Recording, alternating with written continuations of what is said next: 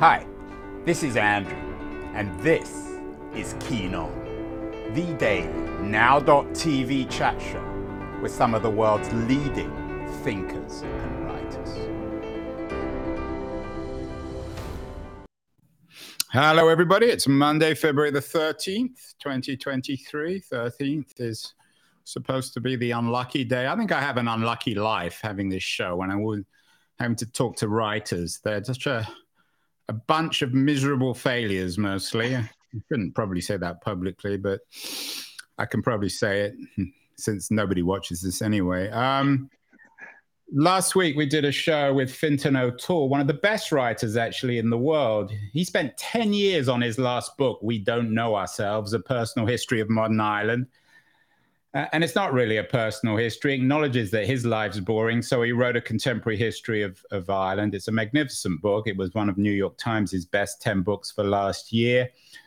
Uh, but that's one of 10 books. Most of the other tens of thousands, hundreds of thousands of books are complete and abject failures, ignored by everyone. They don't even get on this show. Earlier today, I did a, a conversation with a young writer, Thai American writer uh, Mai Nardone. He has a new book of collected short stories, Welcome Me to the Kingdom. He spent years on it. God knows what he got paid. It's a tough life being a writer, even a successful one, even the writers who come to print. Most of them are failures, and most, um, whether or not they recognize it, I think are miserable. That, at least, is according to my guest today, one of my favorite guests uh, always comes on the show, one of the more cheerfully miserable writers, Stephen Marche. Um, he has a new book out, uh, which is called On Writing and Failure, and he had a feature about it uh, in the New York Times at the weekend. A writer's lament. The better you write, the more you will fail. Stephen, are you a bit of a failure? You don't look like one. You have that sort of, uh, for people watching, you have that Martin Amis. Uh, I wish. sleeping with Germaine Greer and running around London in the seventies. That would that would that would be that, that would be the. Uh, well, you're the you're the Canadian version of Martin Amis, which yeah, that's that's a that's a deep slight on Canada, but um, uh, no, I mean maybe also on Martin Amis. Yeah, and also on Martin Amis, but. Uh, I, I, I don't know. I, as I've aged, I've sort of like what success and what failure looks like in terms of my own self um, is more or less meaningless. I mean, some people would find it ridiculous that I would consider myself successful in any way. Others would find it ridiculous for me to consider myself a failure. I, I really think it's all perspective, and um, and it, it doesn't. In the end, it doesn't really matter. I mean, it's like it, it, it's just some kind of like weird classification system that doesn't actually apply to much uh, in reality, or certainly not in you know in the lived experience of writing. It's interesting, Stephen. Out here, uh, as you know, you've written a lot on tech. There's a cult of failure. People boast about their yeah. failure. Writers, though, don't boast about their failure. I wonder why. You're one of the first writers to actually publicly acknowledge um, this connection between writing and failure in the new book. Yeah, I mean, it is interesting that writers don't even really talk about their rejections much, even with their close friends, in my experience. Like, it's, and you know, rejection is the most common, like, that is the one thing that absolutely unites all writers. I mean, I think part of it is that you think, like, well, if I talk about this, I'm going to be conceding my own myth to the world of failure. But I mean, I think to me, part of this, one of the reasons to write this book, one of the reasons I find these stories comforting um, is that you realize that you know everyone sort of thinks of themselves as a failure. Uh, you know, I think uh, the, one of the opening quotes is one of the epigraphs is from Orwell, and he said, "You know, any life looked at from the inside is nothing but a series of defeats." I think that's an incredibly profound line, and I think it. Um, and Orwell never even had any kids. Yeah, and Orwell didn't even have any kids. Exactly. I mean, what? Did, well, no, he did, didn't he? He had a daughter. He, Did he? he? died. Yeah, he had a daughter. He died when she was like four years old, which is, and then I think her mother was.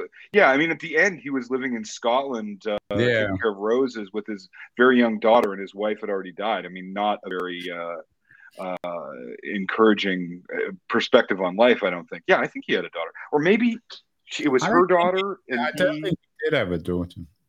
Yeah, I, I forget. I forget. But I, I know he I know he had some experience with children. But anyway, um, yeah, like and he he of course was like massively successful as you could get, right?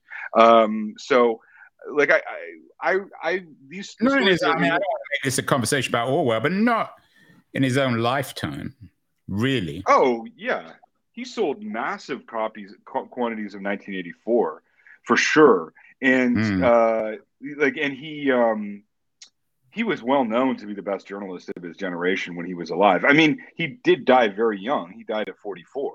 Uh, but he like I mean he was he was absolutely a success by I mean by any metric like best-selling internationally published uh, massively influential um, hugely uh, influential in in politics um, and also like you know he could publish wherever he wanted you um, know I mean, saying in the book that um, the writers have really thin skins. Uh, you, you write beautifully. Their, their skins are so thin that you can hold them up to the light and see through them. Uh, why is that the case?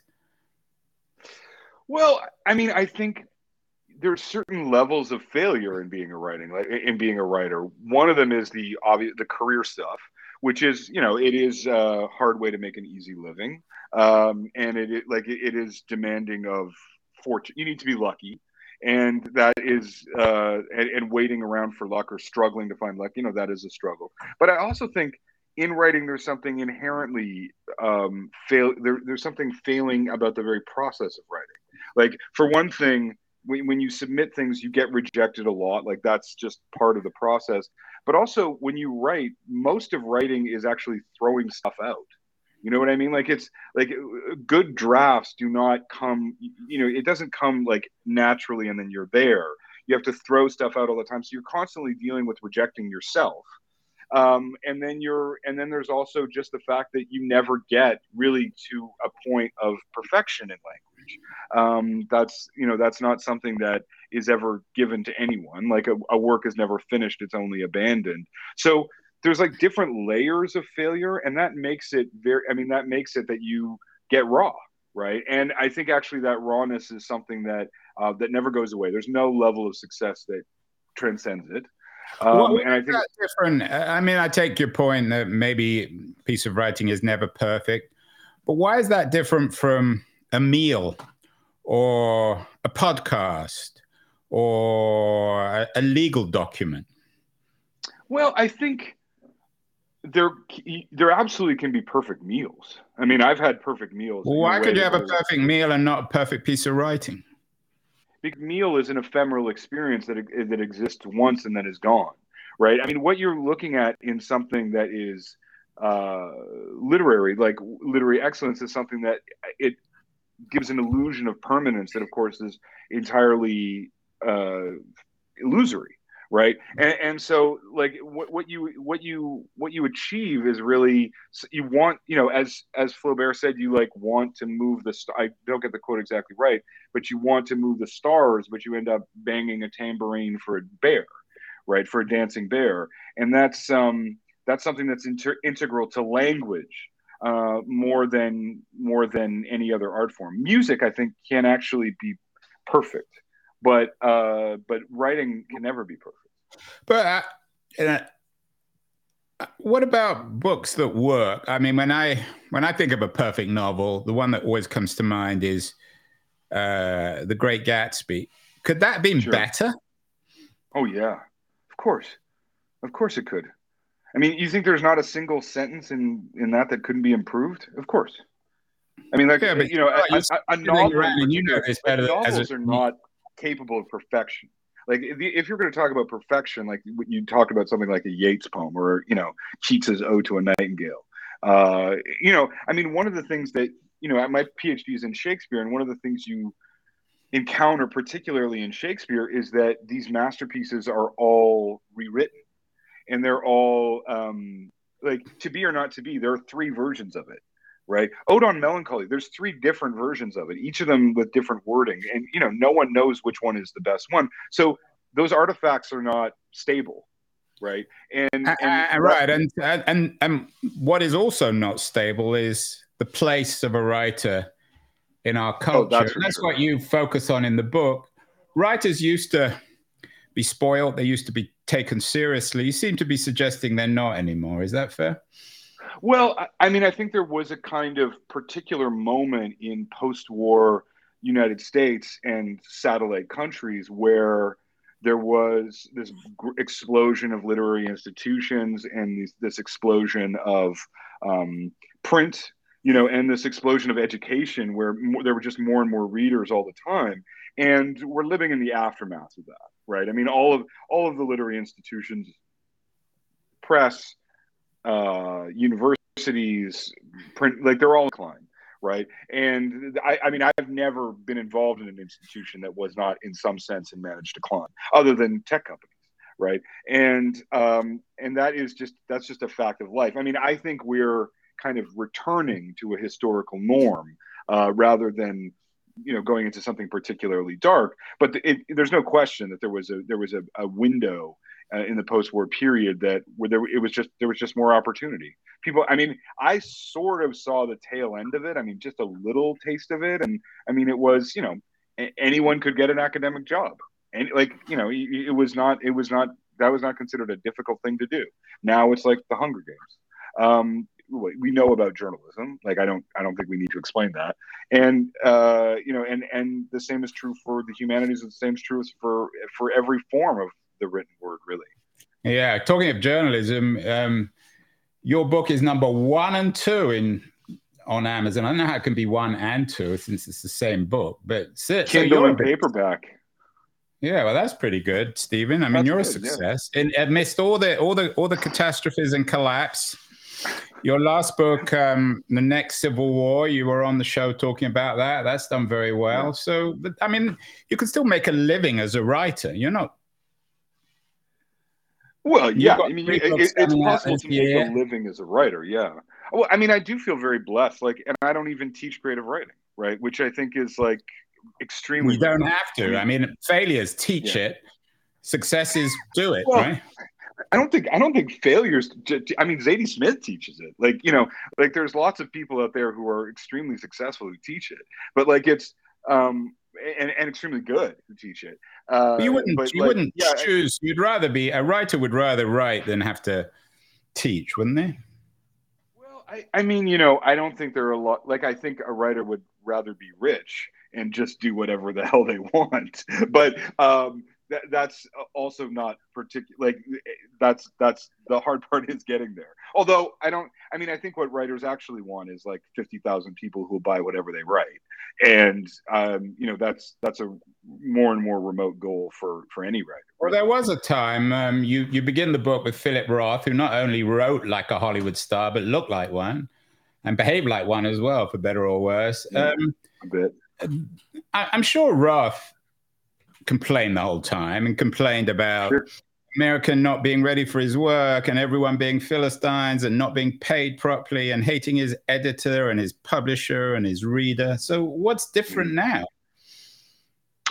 Well, um, I don't think anything is different now. I mean, I, I, think, you know, writers are always complainers for sure. Um, you know, I mean, the, the, the opening line of the Roth book, I mean, is the opening book, the opening story of the book, which is a, a friend of mine saying this line from Philip Roth, like, "Do you ever get a thicker skin?" There, yeah, Nathan. Nathan right. said, telling me the story where he asked, you know, Philip Roth, like, "Do you ever get a thicker skin?" And Philip Roth saying something to the effect of, you know, uh, you never get a thicker skin. Your skin just gets thinner and thinner until they can see right through you. I mean, that's Philip Roth, right? I mean, like the, the point is really that I, I, think it's one of the things I take comfort from, and I think is good for young writers to know, is that the state of struggle and perseverance that they're in is not a phase of this activity. This is actually what it is, right? And if like you're not, you shouldn't feel like you've so there's something wrong with you that you're still struggling. Like actually, that's how this is and that's and and if you want to do this those are the conditions under which you're going to have to do it what about um, the, the, sort of the socioeconomics of it um, the the guy i interviewed earlier today uh, my my nardone had been to columbia writing school and private school in thailand i assume he's from money he can afford to do these things um, how did right. you get into it and i think it seems to me that what's really changed is it's increasingly writing has become an aristocratic activity. Yeah. I had um, dinner last week in Los Angeles with some friends of my son, just graduated from NYU, and a young woman said to me, I asked her what she was doing. She said, I'm a writer. And that was a conversation stopper, not beginner, because it suggested that she wasn't really doing anything, but she could afford to not do anything. Right. So is writing now really just a privilege of the upper class? Well, I think generally the arts in general have become um, more and more aristocratic uh, particularly, of course, film and television and acting, um, where you, I mean, you really feel it in acting. Where if you look behind the biographies of comedians and actors, it's like, oh, his dad ran Molson, you know, or or whatever. I mean, I think you know that is possibly true. That it is it is definitely true that writing is becoming more aristocratic. But I actually feel that the thing about writing is that um, you know you can read wherever and getting access to the world the literary world is does not require you to be anywhere right? Like i was born in edmonton alberta canada right? And i i had the same access to shakespeare and dickens and john keats and ts eliot as anyone living in london right? And uh and that and that's literary literature to me has always been about this cosmopolitanism in time and uh, in time particularly geographically and in class. Um, it, it's always been a, a, middle class activity right? Uh, like going back to the 16th century. Um, so I, I think you know we're obviously seeing the aristocrat you know the the inequalities are getting to the point where uh, you know anyone involved in a creative profession practically has to have money but literature is sort of the last the, the least of those i would say. Um, you still can you know not necessarily do an MFA. You can still go out and hustle. It's still possible to do that. It's a hell of a lot harder, but it's still within the realm of possibility to do that. Whereas I think in film and and, in acting and particularly in in visual arts, it's virtually impossible at this point. Um, so I mean, that's a yes and no answer, but I, I think that is the truth. What do the greats tell us? Your book. Um uh, is littered with examples from some of the great writers, James Joyce, uh, the uh, Russian poet Anna Akhmat- uh, Akhmatova. I always get her name yeah, hard. I can never pronounce it properly either. Uh, I shouldn't have even tried. James Baldwin, of course, always pops up in these sorts of books. Um, he is. He does give the best. These people, or do they just feel make us feel even bigger failures, even smaller? Well, you know, I mean, the fact that James Joyce couldn't get a job at an Italian technical college, like he couldn't convince them in Como that he knew enough to teach people how to write English, and he'd already written, you know, Dubliners and most of Portrait of the Artist as a Young Man. I mean, you know, James Joyce could never make a living from writing. I think that that it's it's important if you're a writer to know that, right? To know that like deserving is not how this works. Like it's not like if you become really good, you then then all these rewards happen for you. That's not that's not the process of this. And even yeah, but you don't write. Way. You don't write Ulysses so that you can get a job teaching in a technical university uh, English as a foreign language, do you?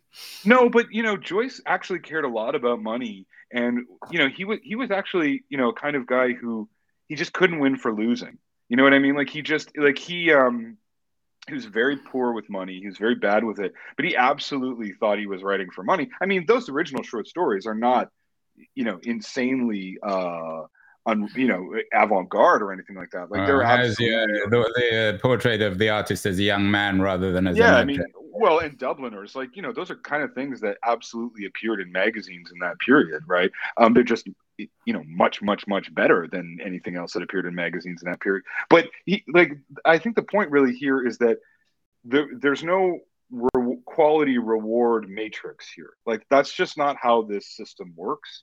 And you really need to be aware of that.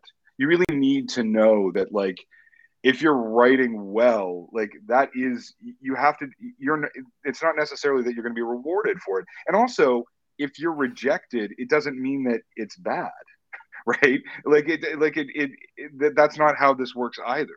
So you you have to kind of be disattached from this at the same time as you are absolutely you know, hustling and absolutely, uh, you know, integrating yourself into the world. Who's you, you have to be. I mean, isn't one of the problems is the publishing industry itself which has also become a, a bastion of a kind of aristocracy, a woke aristocracy, has become increasingly intolerant and only publishes stuff that it reflects its own values. And the publishing industry is becoming narrower and narrower, more and more intolerant. Is that fair?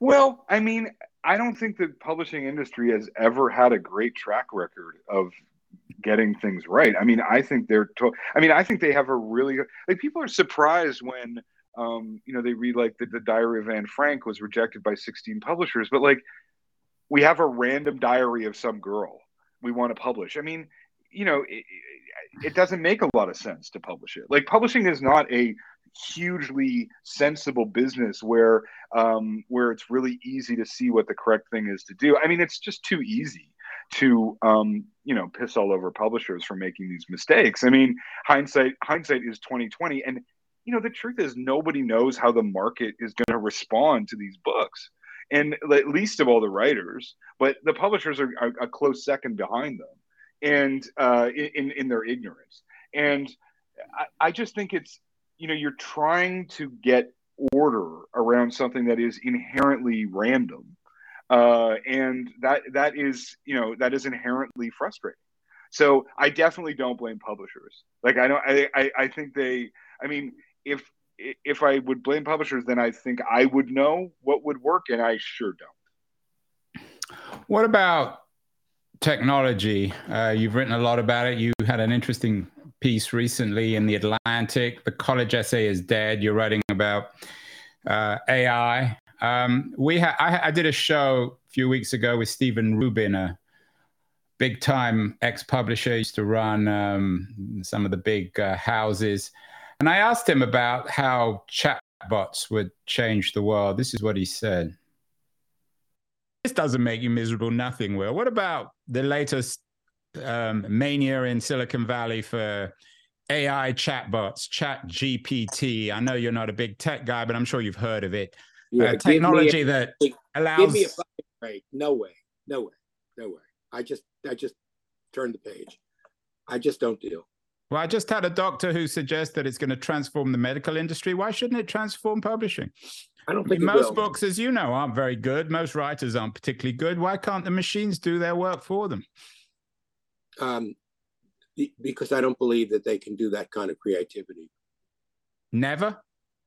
I, I, don't I don't know enough about it. Um, I I would say that surely not.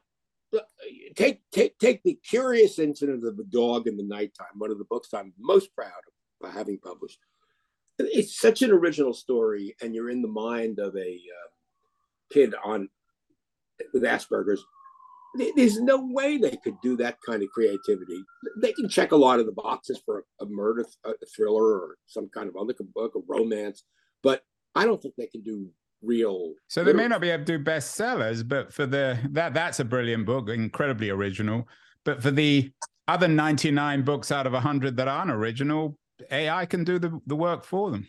Well, first of all, I beg to differ with you that the number is probably 85 out of 100 that aren't original. Uh, maybe you're right. I don't know, but they definitely can't do the 15%, the, the other kind. And in the same way, in the same way that everybody predicting, you know, death of books, it's not going to happen. So I haven't convinced you, Steve, to be miserable. Well, I'm, I'm an optimist, remember, and an enthusiast. You're a bit of an optimist too, I think. Um, uh, Stephen. but but let, us come back to his core point, which to me was astonishing that he acknowledged, and he's supposed to be the optimist and the defender of the publishing industry.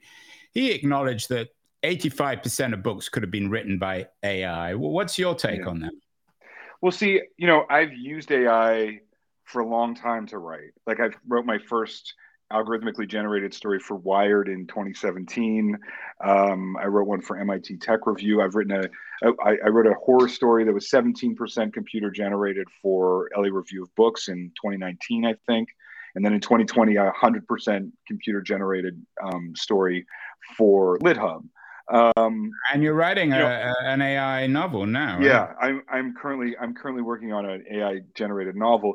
What you have to understand is that this people talk about this stuff who haven't used it, and once you use it, um, both the fears and the hopes kind of disappear. So like this is the pocket calculator of language is what it is and what it cannot it, what it can do incredibly well is if you say to it write uh, in the style of a uh, lawyer's letter an angry lawyer's letter making these 10 points. It will do it and it will do it to a 85% level of a lawyer right? And you know it will and it, it's it's going to get a lot better. Like that that is going to get incredibly better at um, you know we're only still dealing with you know gpt-3 which is 175 billion parameters. I mean i've seen google's palm which is 540 billion parameters. It's you know it's like a lamborghini compared to a ford. Like it's it, it, it's a it's a freakishly incredible machine but none of them have intentionality right? Like like the idea that they're going to create like does a pocket calculator do math? Like a pocket calculator doesn't do math. It just does what you tell it to do. And similarly with all of these ai tools stochastic writing instruments. And i i mean i'm obviously i i would go so far as to say i'm at the forefront of using this stuff. I i have access to cohere which is a great company here in toronto that has you know incredible language models. Um, and i've you know i've used a lot of these instruments quite a bit. Um, it's not ending creativity at all. It's a new form of creative expression. It's it's like um, what it is is it's like two turntables and a microphone like you are reusing old things in a way that where you can make them new.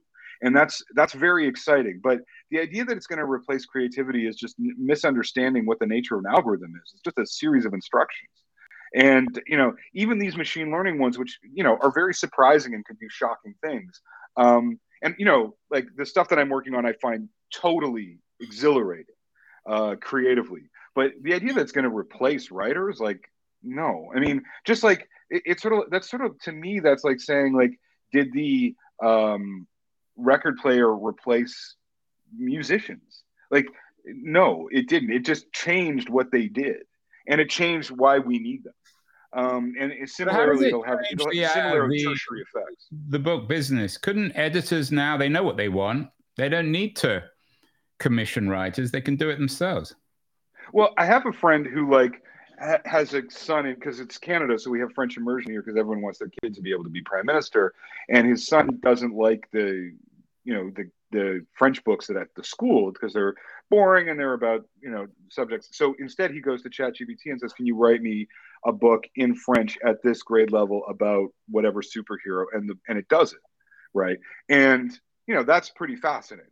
Like that that it, that it was be capable of doing that, but I don't think that's what people like. I think there are a bunch of readers who will want give me another romance novel, and it will be able to do that in a totally incredibly accurate way. I mean, it's probably being done right now, like mass production of uh, algorithmically generated romance stories. I mean, they're all. If you've ever seen a like a the Bible of a romance novel, it's already formulaic. Yeah, I've had some romance novel novelists Right. on the show who seem to be computer generated as well. Yeah, I mean, like they're like I it- won't mention any names, Stephen. So finally, back to this issue of on writing and failure. How does AI and generative AI in particular, and as you say, we're only at the beginning of this. GPT-4 is going to come out, but Google's going to come out with their own version, which, as you say, is a Lamborghini. Uh, how, how's this going to change the idea of writing and failure? Uh, you note that the college essay is dead, which might not be a bad thing since it Yeah. wasn't a great thing in the first place. Well, I mean, I think I, I really don't know. I mean, I think one thing when you use ChatGPT or you use any, I really, I mean, I knew that back in 2019 when I was using Sudowrite and and and using it to recreate poets and things like this. Um, like, if you want to manufacture a B plus essay, th- this technology is extraordinarily e- easy to do that. I think what we're going to see is that the capacity to make formulaic linguistic expressions, which you know is sort of how we're trained to write now. Uh, like you know, I know how to write an incredibly good op-ed that fits all the bills: second nut graph, nut graph, conclusion. You know, I know how to do all that stuff. that's going to become less and less important as it becomes automated. What's going to become much more important is can you convey yourself? You know, I mean, I think one of the things is we've taught children how to write like machines, and now we're going to have to teach them how to write like humans. And I think that's that's not necessarily a terrible thing at all. And can, are we going to be able to do this with AI instead, so we won't need me or you? You could do it right now. I mean, practically. Like, I mean, that, that's not that's not a million miles away. I better become a writer, Stephen. I wouldn't wish that on anyone.